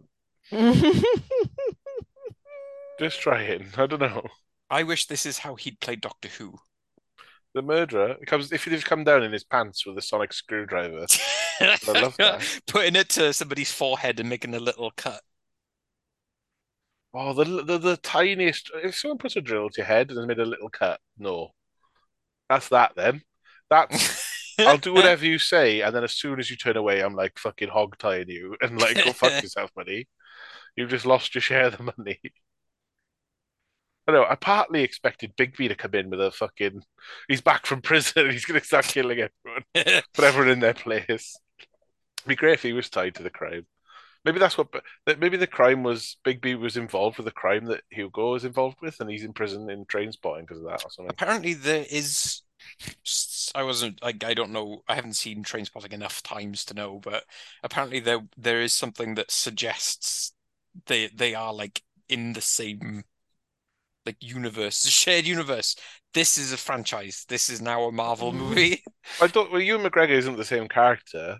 I think No. there's there's parallels. I don't think it quite works as a. It could. No, been it is same. it is a thing that we used to do before Disney started making superhero movies. It's called an Easter egg, where a creator Well, it's not just an Easter egg. It's a theory that it's a connected universe. But No, it's that's not- called. It's in Scotland. That's the universe of this universe. No, it's when a creator would go, "Hey, uh, rem know this from this other film I made?" The end. Wink. Yeah. Instead of that then being spun out into 19 uh, two and a half hour films. Well, I look forward to the rest of the Shallow Grave slash Train Spotted shared universe movies. Wait until Nick uh, Fury turns up. It's gonna get SG two really Shallow weird. Grave two. That's what they want. Well, th- they, they, they, Nick Fury can go fuck himself. He's nothing to do with the Shallow Grave universe. Not, well, once the universe gets folded into the Marvel one, oh whatever. This is dumb. Let's carry on with what we're supposed to be dealing with. This stupid film. Eccles Cakes. He's gone hammer crazy. We got two more bodies. What do we do with them, guys? Chop them up and bury them. And smash their That's faces right. in. Don't worry about that. Um, Same grave. Why dig a new hole in a think different it's- location where you could dig the old hole up again? I think it's here that is one of the uh there's the sh- there's a bit later on there's a shot from inside the attic of all the light coming up through the holes, which is really cool. But there's And one Liam. here as well of him uh like hacking up the bodies and it, it's like this he's in silhouette against like a red uh light that's coming up from behind him through Yeah. like fog. It's a bit I just- more. Really like that uh I, that I. I get why it's visually strong, but it makes no sense. I liked the thing. I, do, I, I didn't altogether dislike it. I, I thought the light, okay, it looks dramatic. It doesn't make any. There's no, is it like tail lights? I don't know. Yeah, I think it's the brake lights on the car. But it's more than that, though. It's intense. So it's the like brake lights, the with the luminosity of the sun. You know, like he's mm. properly bathed in red light. But I like intercutting it with him. It's the sense he's gone mad, and he's like he drew the short straw. And he had to chop up the bodies before. Do we know why he got to do it the second time? XP or something? Just yeah, oh, because he because now he's thinking like, well, I know how to do this. I can I've- of this. I've done it before. I'll do it like- again. It's like chicken bones. You know Yeah. how to deal with him. So, but I like him. But he's playing with a torch and looking at his blood through his fingers. So he's gone a bit more fucking I don't know Ed Gein or whatever, isn't he? Like Yeah. he's there's the that element where he's going a bit more deranged. I like. Um, I, I- I think it should get to the point where he's the most intimidating one. Uh, and then so when they've got two bot when they when they've become murderers themselves, or one of them has, and now they've got a proper serial killer's nest of things going on. Uh, the police are coming up and they're more investigating the burglary downstairs, isn't it? And Eccles Cakes gets interviewed about Hmm. what he knew, and he knew nothing. But And they then- just they smelt it on him. They Yeah. It's McCall. He had his number straight away. Looking at him like, hmm, right. He Columbo, Yeah, like I he's said dressed like before- Columbo, acts like Columbo. Like I said before, in this film, Christopher Eccleston just looks like a serial killer immediately. But it's also uh, he asks about the flatmates. The other he doesn't actually interview the other flatmates. He just asks about the other three, and then he Mhm. gets like told, "Oh, there's just two other flatmates. There's only ever three of us." Yeah. And obviously, Ken Stott makes a point of telling his uh, assistant to like write down that, correct it, or get the number written and numbered. Oh no no it's it's uh yeah and it's also uh you can what is it you can write it as numbers or or spell it out as words uh, whichever you choose and then there's a little like beat of silence and then he's like which did you do I did both very good really liked the little back and forth it was really good It's really good to write it and number it. That's so stupid. but it's that it's that like uh no, it's fine. This is just a mistake. It's like and then it's like uh they know like, oh well obviously someone else yeah knows you they were renting to four. That's weird. Um so I I would have liked maybe the other people to interview and then for them to say different reasons. Like, oh yeah, we didn't. Oh, and. Like they get shown the photographs of the the murder uh murdered people, and you could kind of see it being like one person says we don't know them, and the other's like, well, maybe he tried. We, we interviewed a lot of people, and we're dicks to them. He was one of the people we might have seen. He looks familiar, or you know, I don't know. The, the, once the pressure's put on, you could the cracks didn't come out to the police per se. I mean, did- I suppose they did. Ewan McGregor was going to make a phone call one time, and he gets the answer phone, doesn't he?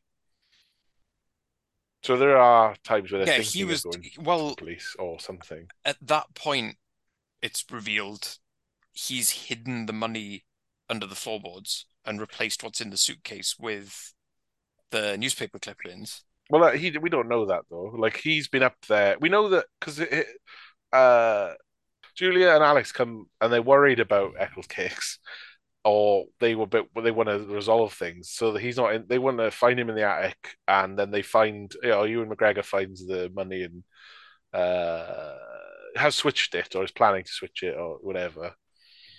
And then come, they they they're confronted. Why are you up there? It's like, well, fucking hell, we're all sharing it's the money, like the whole thing. It's all daft, but they've got into an argument about it, and from that point on, it becomes more complicated. Everyone sort of is willing to betray each other a bit more. Uh, no one, there's not the trust is gone, and we never quite know how it's going to go because Eccles Cakes. It's he's sort Dave. Sorry, I should say David become, has become paranoid, but can, is holding it together a bit and he seems to be he's watching voyeuristically Julia undress and go about her morning routine. I one thing I liked about the the scene where he is watching a kind of like a Norm like Norman Bates style. Hmm. Um, there is a moment where she starts to like undress, and I like that he actually looks away. He's a bit Like I like that he yeah, I like I like that it there's that suggestion that like he hasn't gone completely mental. Like there is a there is still some sense of like, well, I can't Yeah. I can't perv on her while she's doesn't know like Well, she's completely mental. They all heard and Oh, they- saw him yeah. drill holes, yeah. and they're acting very normal. Well, I also wonder because it happens a little bit later on, like, is she knows and is she trying to think like, well, maybe if I like seduce him and get on his side a little bit, I can come out of this okay, which, you know, is what she kind of tries I to think- do. I think there's a suggestion that she doesn't like. There's she she's a bit more flirty and stuff with Ewan McGregor. Like they go to like a benefits ball, and she dances. Uh, Oh God, they're insufferable in that scene. Yeah. There's like this charity ball, and he's like, Ewan McGregor's wearing a horrible tartan suit Oh, because they're all God. Scottish, and there's people with kilts, and there's dancing. And uh, I think that's where they get in a kerfuffle with the ginger guy who they were p- mean Put to. you in a fucking bin back. Yeah. Um, Like, I this- did, I did like Ewan McGregor's, you didn't tell me this was for children. I hate children. I want my money back. That's it's funny. That's what that's the dark that's that darkly comic bit thing they were talking about. I see. There you go, clarified. uh, but like they they establish a bit of a like he's on the floor and he, he- pinned under a foot, and it's yeah, a bit they have like a they have a more like s- yes, like flirty, saucy relationship. Yeah. And then when it's with it when has- she she uses her. I feel like she makes a decision to well, I will get David on.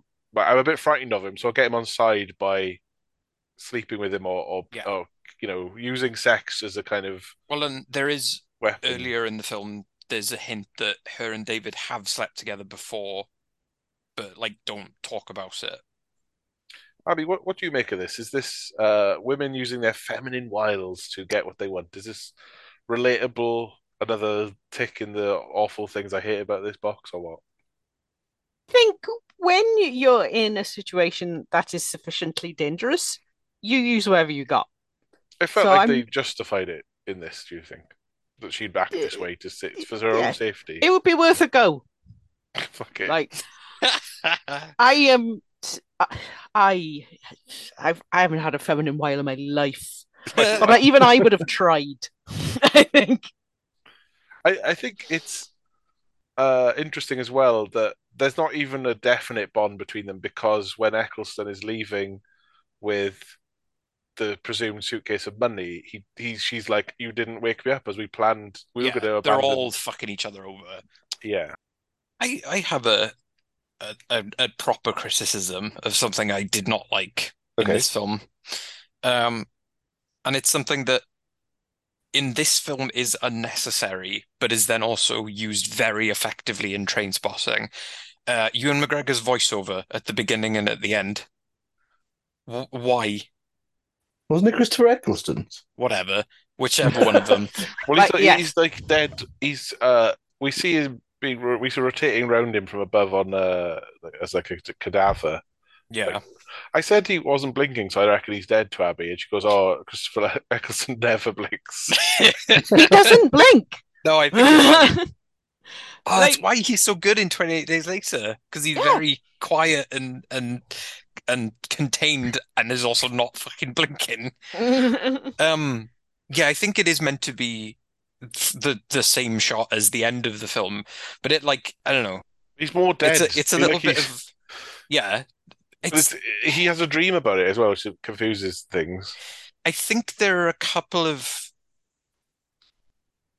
and I I, I think this might just be it being Danny Boyle's first film and the him being the kind of director he is. There are a couple of like artist artistic flourishes in the film that don't quite belong in it.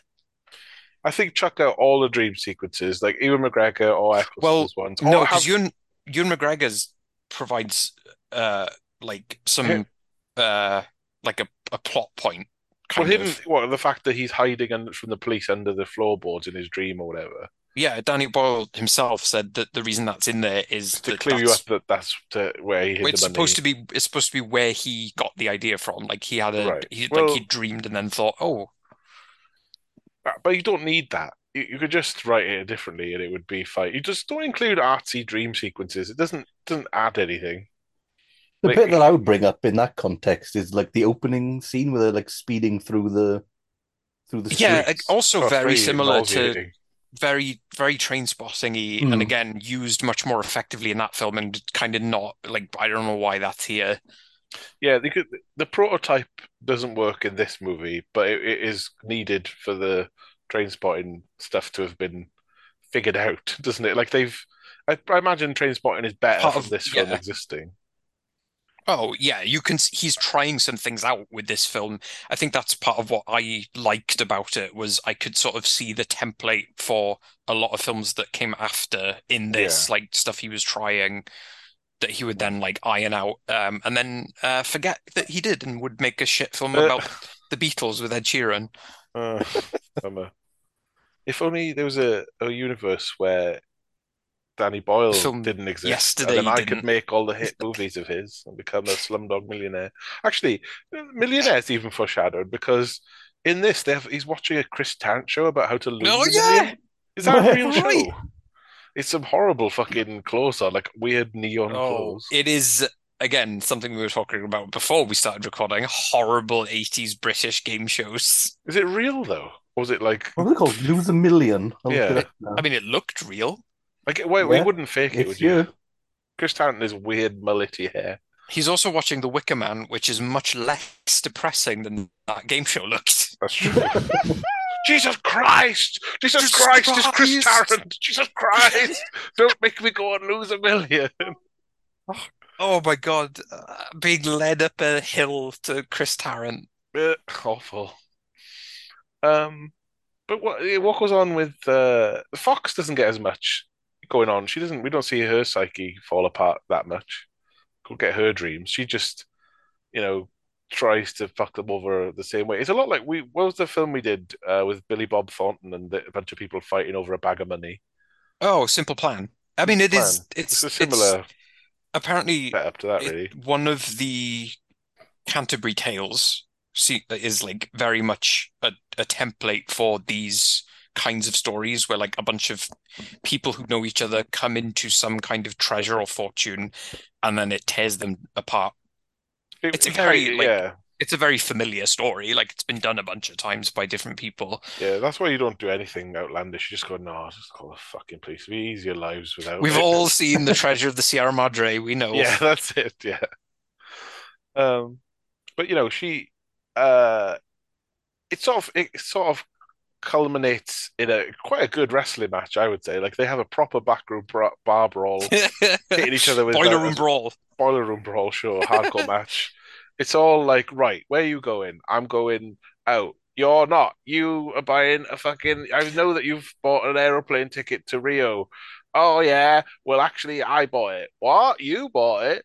No, he didn't. Uh, forget. It's all a big, you know, kerfuffle. I like I like the fact that they're all double crossing each other but can't keep any of what they've done straight. So they all just kind of Let's all just talk have a big like fight. yeah, they all just shout stuff and then get angry and beat each other And then Doctor Who punches her his assistant in the face. It's amazing. Like I said, he should have played Doctor Who like he played this character. it's a proper equal Sorry, the opportunity. Doctor. it's a proper equal opportunities fight as well, where everyone's getting the fucking Yeah, the fist, whatever, and it's like so everyone's getting fisted. Um, yeah. But like the it- only- there's there's toaster smashes and people wrestling onto spears into tables and things. The But- bit that didn't work was him slamming Chris Eccleston's head in the fridge. He was doing it far too gently. It was a bit too uh yeah, it was a bit Tommy Dreamerish, if you will. Um light touch. Oh no, well no, no, maybe not him so much. Hulk Hogan wasn't wasn't one for hitting people very hard with things. Anyway, wrestling uh, references aside, also Good I job felt getting one in. It wasn't hard with this one. Also, it, the the big bag of money was hanging above them all the whole time. It was like a ladder match, guys. Come on, money in the bank. Also, uh, Ewan McGregor's hair. I mean, That's it. Just That's- every, he looked like Ted DiBiase. Or He's just Ted DiBiase's son. uh, he is the million, dollar man in this now. Hmm. Everybody has a price. And they're all fucking gonna kill each other for it. Uh, right. The point is, though, I was gonna say the knife thing where he's got like, oh, I'm re- reaching for a knife to get you, and there's two knives. And you you stab you stab one you see Ewan McGregor gets stabbed in the in the sort of cardigan that becomes his chest, it felt like, rather than like I thought mean, the oh, yeah, first just- one. yeah. He was absolutely stabbed in the cardigan, Yeah. not anywhere near his ribs, even.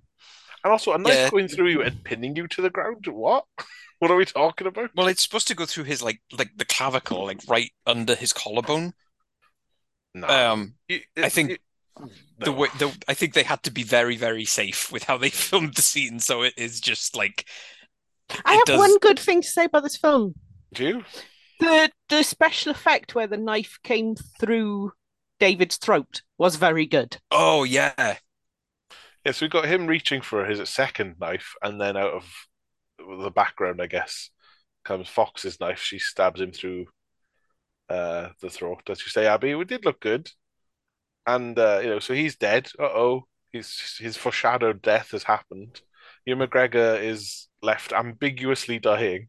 Oh, the her turning on Ewan McGregor because the this is the thing. He unexpectedly does a good thing by like diverting David's attention from her Yeah. because he's like, "You bought a ticket to Rio," and he goes, "No, I did."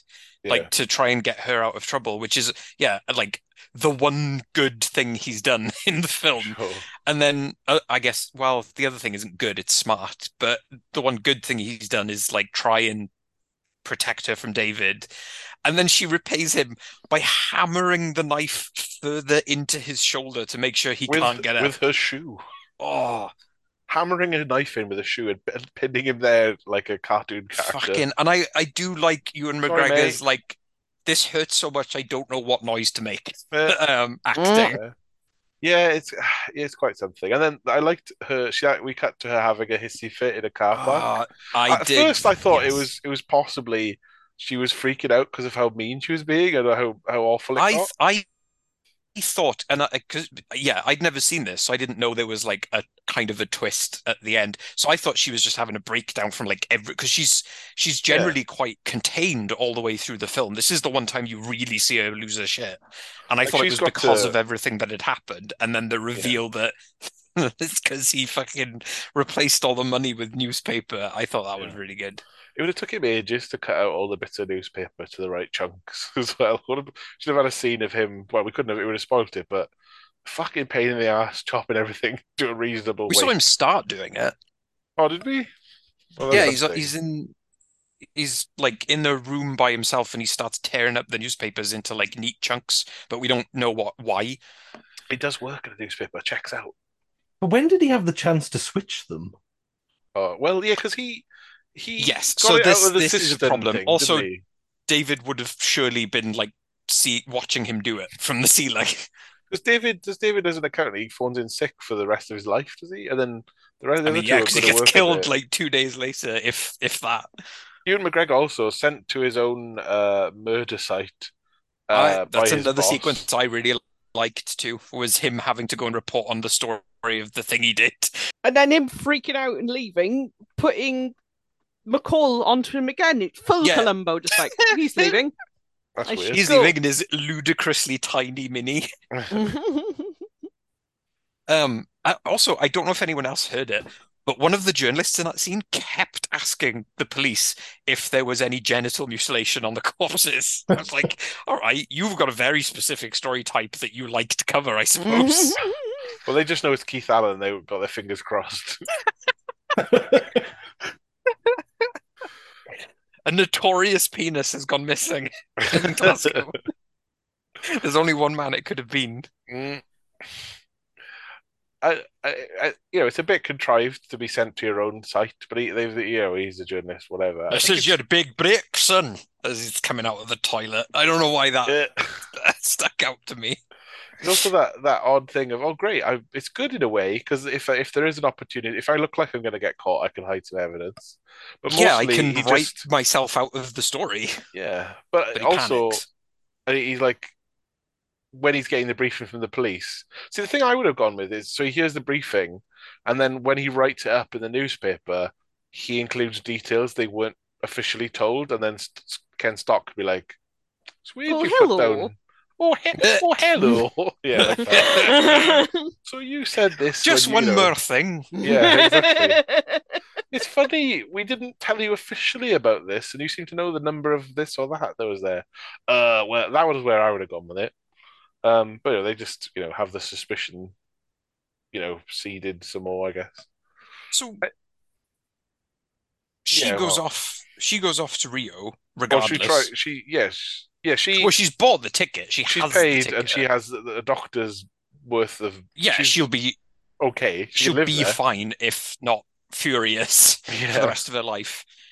She's left David is dead. back at the house, and she's a suspect for a murder, so she has to leave. That's that's true. Her fingerprints would be everywhere, Oh, and she yeah. did her flat. murder Christopher Eccleston. And and she's got the witness is alive, so. yeah, that's also yes. But how um, much Ewan can- can- How much can Ewan survives. McGregor does Ewan McGregor go to prison for a bit of the time, then come back and get the floorboard money? Is that what we're getting to? Like, what happens to Ewan McGregor? He's pinned. There's a there's a slight suggestion he might be having a death dream or No, something. th apparently Danny Boyle said Oh, it the don't matter idea. what Dan, Danny Boyle said. It's what does the movie convey? And I think Yeah, and there he's was an talking. ambiguity. Yeah, but he's, but but Ken. What, look, so this is what happens though.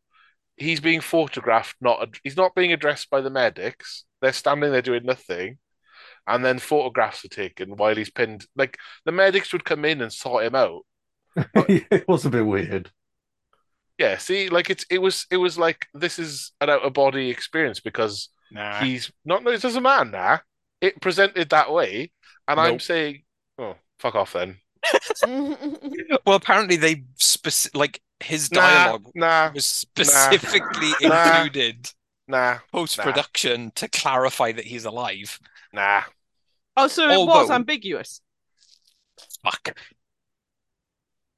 Yeah, I got you there. Initially, initially it was ambiguous, and Danny Boyle didn't want it to be. Therefore, he's alive. But I do think the film would have ended in a more satisfying way if all three of them had ended up dead. Well, you, you have Like them all that. dead, and then you have fun music playing when you pan out to the skies. And And I definitely would have been happy if they're all dead. I thought I did think that's where it was going. I was surprised that any of them survived. they've got to set the sequel, Shallow Grave Two, SG Two, in it. Well, they're Um, all back from they're all back from jail or hell.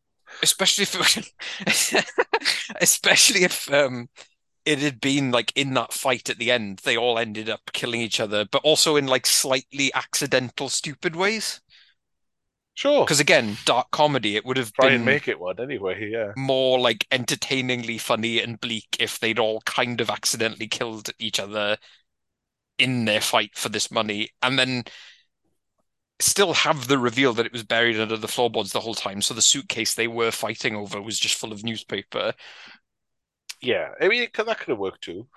But that, you know, or reveal that the money was all fake. yeah, it would be good if it had been like he'd have been a forger or something. Yeah. It'd be worthless. That would have been really good. Yeah, nice twist. It was actually not not worth even killing over. But um, we got what we got. I I feel like with with the ending as it is and having the explanatory and just so you know, don't get confused or interpret it as we did. I did. It was it definitely looked weird the way it was like shot. No, I do. I I The I am. unnatural, unnatural response to a man being knifed through the chest to the floor, which is stupid enough as it is. Um, but it's kind of that's it. Then that's all you get. In like, oh, so one's dead, one's ran away, and one's dying, and, and they're going to be incriminated. But yeah, do you think then? So I'm going to ask is, is Ewan McGregor able to come back and get this money ever? If he starts, you know, does what what what what's he get done for here? He's get he'll get done. He'll be in prison Well, for years, wouldn't he? I for think the, he. can you blame Eccleston for the? I was going to say Yeah, he you can might. spin it. Yes, he might, and especially because he's a journalist, he might be able to m make it so that A like, shit oh, they journalist. would they were doing this and I wasn't involved. Uh, but uh, Ken Stott's on top of him. He's Columbo, and he? He'd be like, just one more thing. This That's doesn't add up. He Yeah, I But definitely you don't could caught. say he was bullied into it, he was coerced, etc., and so on, he'd to himself away, minimize his sentence. maybe, yeah. He, he And now she's gone off to Rio, yeah. with So the she looks more suitcase. guilty. so they don't know the st the money is in the floorboards. Maybe, yeah. Well, they might find a car parked with loads of newspaper clippings. I mean, I don't know. It, to me, it falls apart. It would have been a more satisfying with all all the options clearly laid out. Where either if they're all dead or it's more obvious what would happen because there are a few. Well, actually, you've got the money, but you haven't really, and you were one of the bigger dickheads in, of the three. so who really I do, I cares? do think, yeah, I my my ideal ending for this is that the three of them are dead, especially because of how deliberately unpleasant the characters are. Like it feels like it is setting that up, and then it, It ends up ending in this more like ambiguous way. Isn't it Um, slight twist sort of thing? But we didn't get that. Anthony was traumatized. Nine-year-old Anthony's like, "Fucking hell, I just watch?" Uh, How did it feel though, Anthony? Like you, saw nine, and you said maybe eleven. You watched it again, and now, all these years later, you're like, "What, what was it about this? How does it feel this time round?" It not it wasn't quite as impactful this time around, I have to admit. Like yeah, the, I- the things you know, the things that got me were them, you know, mutilating the body and burying it and and stuff like that. Um, Keith Allen's Which- penis, of course. Terrifying. Which you know, in in in the the next twenty five years, I've seen much worse. So Yeah. Yeah. Keith Allen's But But penis that's nice. So yeah, you've seen worse gore and things. I think it's also it's, it's psychologically about people turning on it. It's not just oh monsters. It's normal people starting to go crazy. I don't know if I would call them normal necessarily. well, like rather, you know, it's not uh, vampires and Yeah. zombies. It's people. The psycho the psychology of pricks turning on each other. So there's that's a psychological element that is not in you know spooky monster movies. Yeah, and and the element of like the creepy guy in the attic, Watching I you. also found creepy back at Yeah, the time as well. Not so much now. now that you've used to people watching you from the attic. What, yeah. So while, What's whilst I the- didn't find the film quite what do you as what do you mean not impactful- so much now? Like Let's- isn't it, cre- it's still that. creepy, isn't it? It's Not de Yes, but not like traumatizing levels of creepy. Well, you, have you you know you're not You that you traumatized. forget h- how much of Japanese cinema Anthony has watched. Oh yeah. Okay, so it's a milder and tamer than you know for than it is for like a nine-year-old. But st does it? Do you feel? Do you find yourself seeing the the problems it has that doesn't quite work as a as a movie, or do you do you think it still holds together? I think it still holds together. I think it's still a decent film. Um, but uh, I I can see where you guys are coming from. Like it is when all your main characters are just assholes. It's It's choice. it's hard to follow them along the whole way. It can be. I can. I can tolerate dickhead characters, but I just. I don't like the way it escalates. The the the the, the twists and turns it take are not for me. I would have kept it even more simple. Literally, the tension of arguments with friends, not being. I was. I think Simple Plan was a little better at. I'm trying to think if there were if it was some silly moments. It's a bit more. It feels slapsticky as well. I like. I, I feel like it's a Sam Raimi film. yeah, I feel like the the drama could have you focus in on the drama of not being able to Could get have been away more the crime. character driven for you. Yeah, and even if you're going violent and shocking and driven to madness, it it could have got there better and with uh, characters you're at least interested in what they're up to. Like they, they start off not only obnoxious, but they're boring. Like they don't live interesting lives. It's not they they're kind of dull when they talk. It's irritating when they're just socializing, like at the party or just being in their flat. It's like I, you don't want to be with these pricks, whether you like them or not. They're like it's not entertaining. You're just kind of whiling away the first bit of the movie, waiting for it to get exciting. And I think when the thugs turn up, yes, they got murdered quickly, but they were the best bit. The slow burn tension of them eventually finding out where you are and being so brutal, matched then by the the crazy brutality of Eccleston. I, I think it escalating it escalates some of the time quite well, and other times it makes real stupid decisions, and it's a real mixed bag of good and bad. And I, I really I can't say I enjoyed it. I think is is the main thing. Um, Abby, what about you? I just, I don't wish I hadn't seen it, but did sort of like if I hadn't have bothered, it would not have affected me. Do you I don't know, just do you think it, you could did you appreciate any of the like?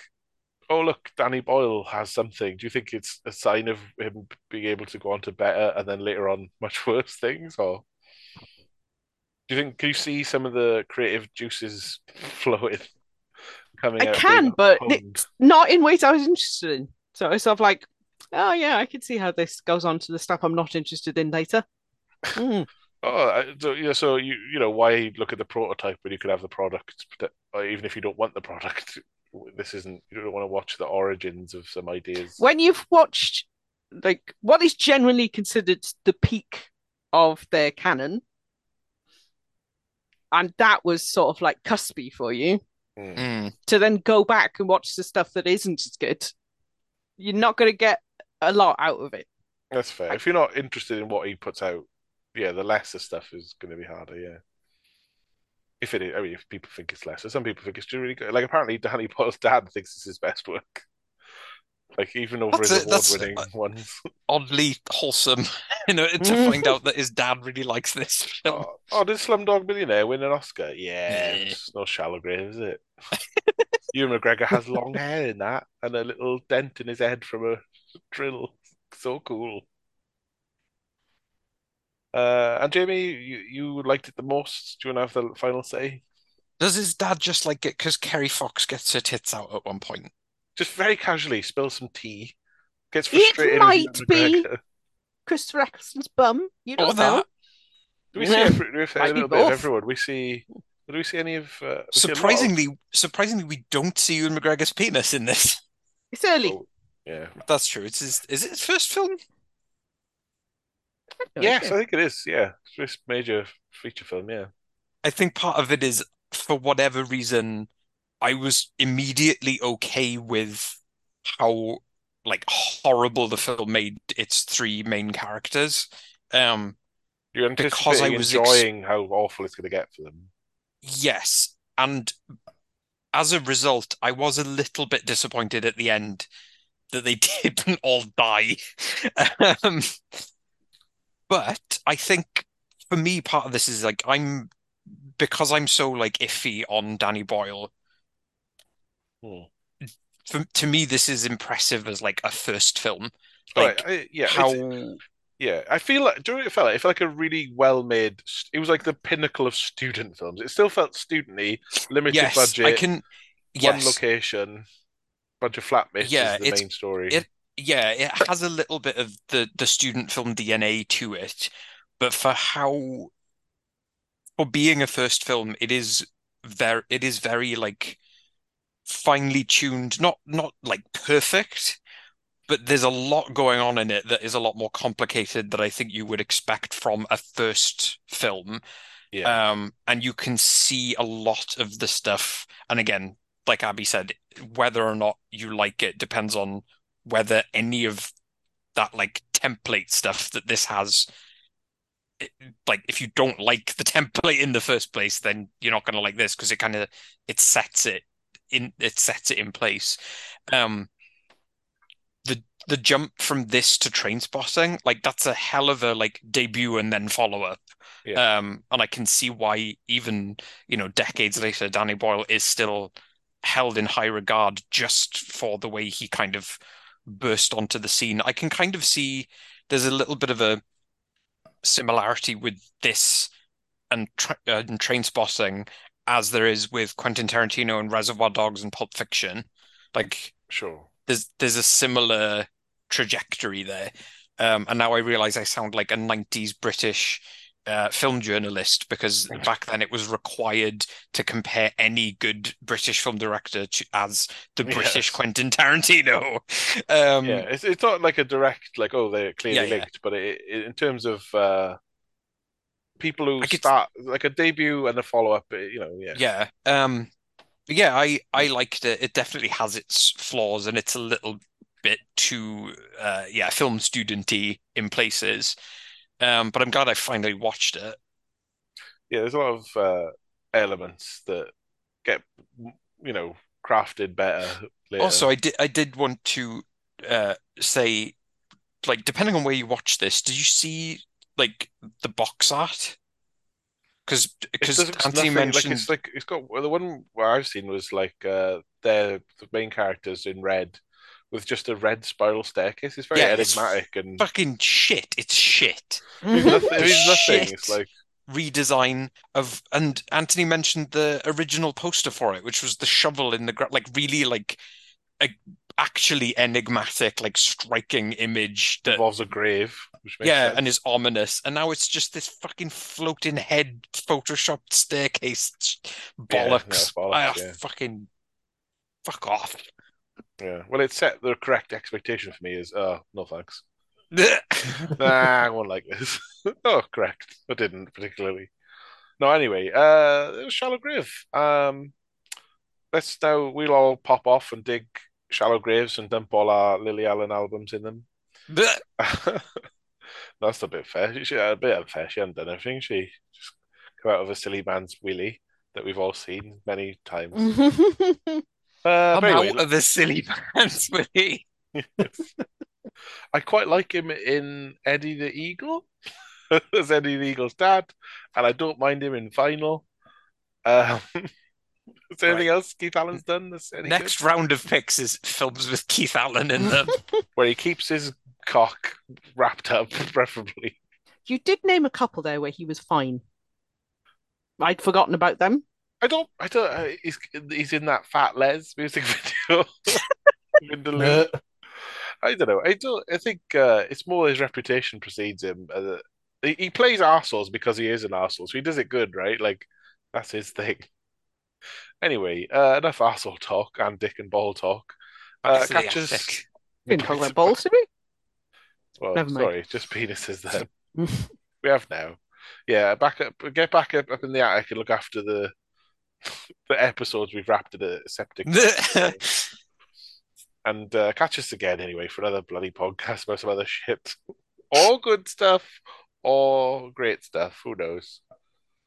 Bye. Bye.